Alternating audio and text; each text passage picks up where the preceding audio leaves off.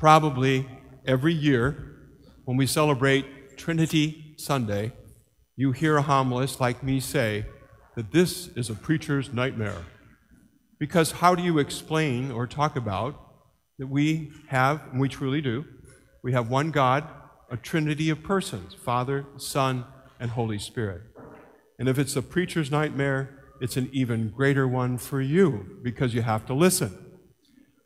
But I tell you what, I was just thinking about this again, and when we started Mass, you all came in, a lot of you came in from fun days, and you were kind of a little exhausted from the heat, and that's understandable. That twirly wheel is going around and around. I can see out the window when I'm standing over here by my, by my presider's chair. And I thought, this is it. This is it, folks. Here it is.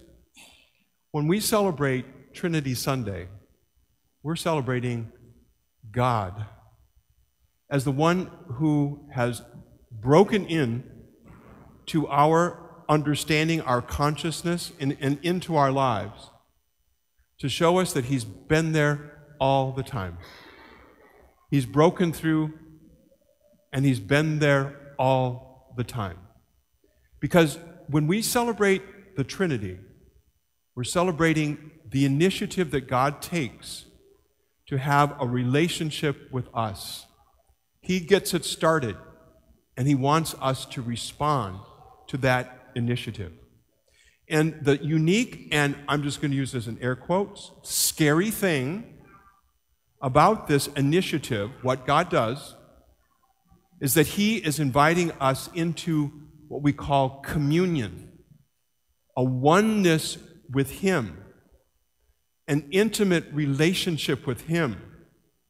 And that, my friends, can sometimes be intimidating, if not mind blowing because this is the creator of the universe, the creator of everything, the one who was not created at all, saying to you, as an individual, as a person, not a thing, a person he created, he's saying, I desire a very close relationship with you.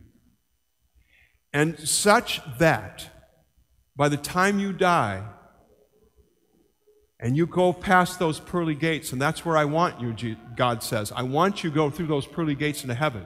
So by the time that you die, you are one with me face to face. You are one with me face to face.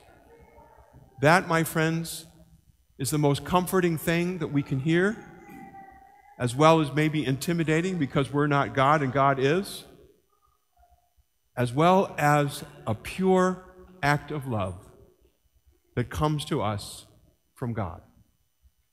He has broken through our consciousness to tell us that and to say, like I mentioned before, that He's always been here as the creator of the heavens and the earth.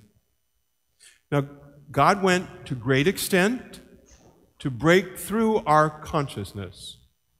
He went through great extent in order to touch our hearts and our lives so much, so deeply, that we will say, I prefer God to no one or nothing else.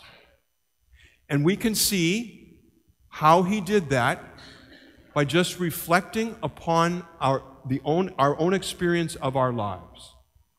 And we see in our lives that we are created very well. It would be a lie to say that we weren't. But we were created very well. But we also have the brokenness because of sin. And we can't do anything about that brokenness regarding sin. We can't save ourselves. And that's why we heard Jesus say, in John, early in John's gospel, John chapter 3, and Deacon proclaimed it so beautifully. Jesus said that God so loved the world that he gave, gave, he gave his only begotten Son to come into the world, not to condemn it, not to condemn you, but to save the world and to save you. A reflection upon our own experience will show us at the same time how broken we are and how we long to be one with God. How we long to be forgiven, how we long to be put together in our lives, how we long to be healed, how we long for perfection, not to be a perfectionist, I'm not saying that, but how we long for perfection in our world that only, only, only God can give. And what perfection means is that we grow more and more to be like God because He's in our lives and we are relating to Him. God so loved the world that He gave us Jesus, His only begotten Son. God was willing and did to say, You take my Son. I give my Son to you. I'm, I'm not going to be selfish here. I want you to receive my Son in the world. That's why he's incarnate. He took on flesh, became like us in all things but sin. I want you to receive my Son. And I want you to receive what he did.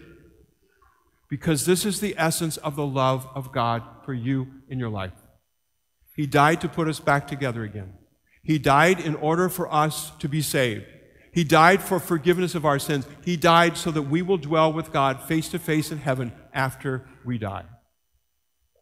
That's God breaking into our consciousness, breaking into this world, so that things will change in this world and in our lives because of the gift of Jesus.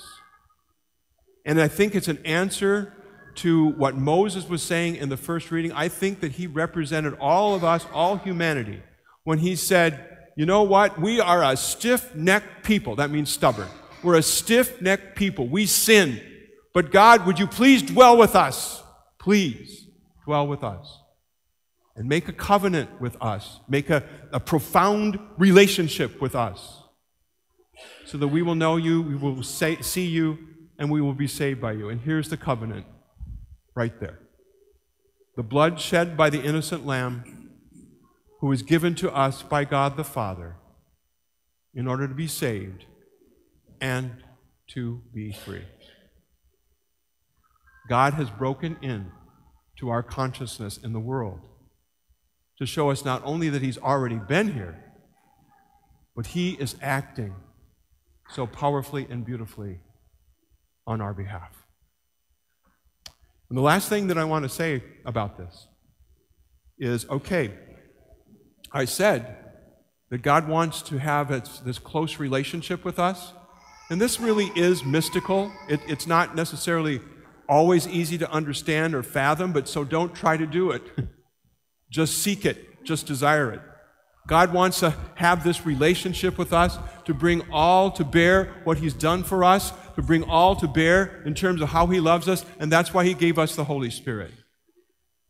Because the Holy Spirit leads us to Jesus and the Father. The Holy Spirit binds us to everything that Jesus did for us and to everything that Jesus continues to do for us in the world today. It's the Holy Spirit that has been given to us.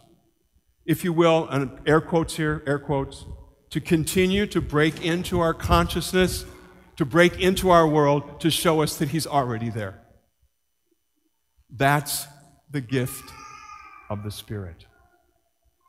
And in total, in sum, this is God the Father, the Son, and the Holy Spirit. Three persons, one God, taking that marvelous initiative and calling us unto Himself. All I can say after that is wow.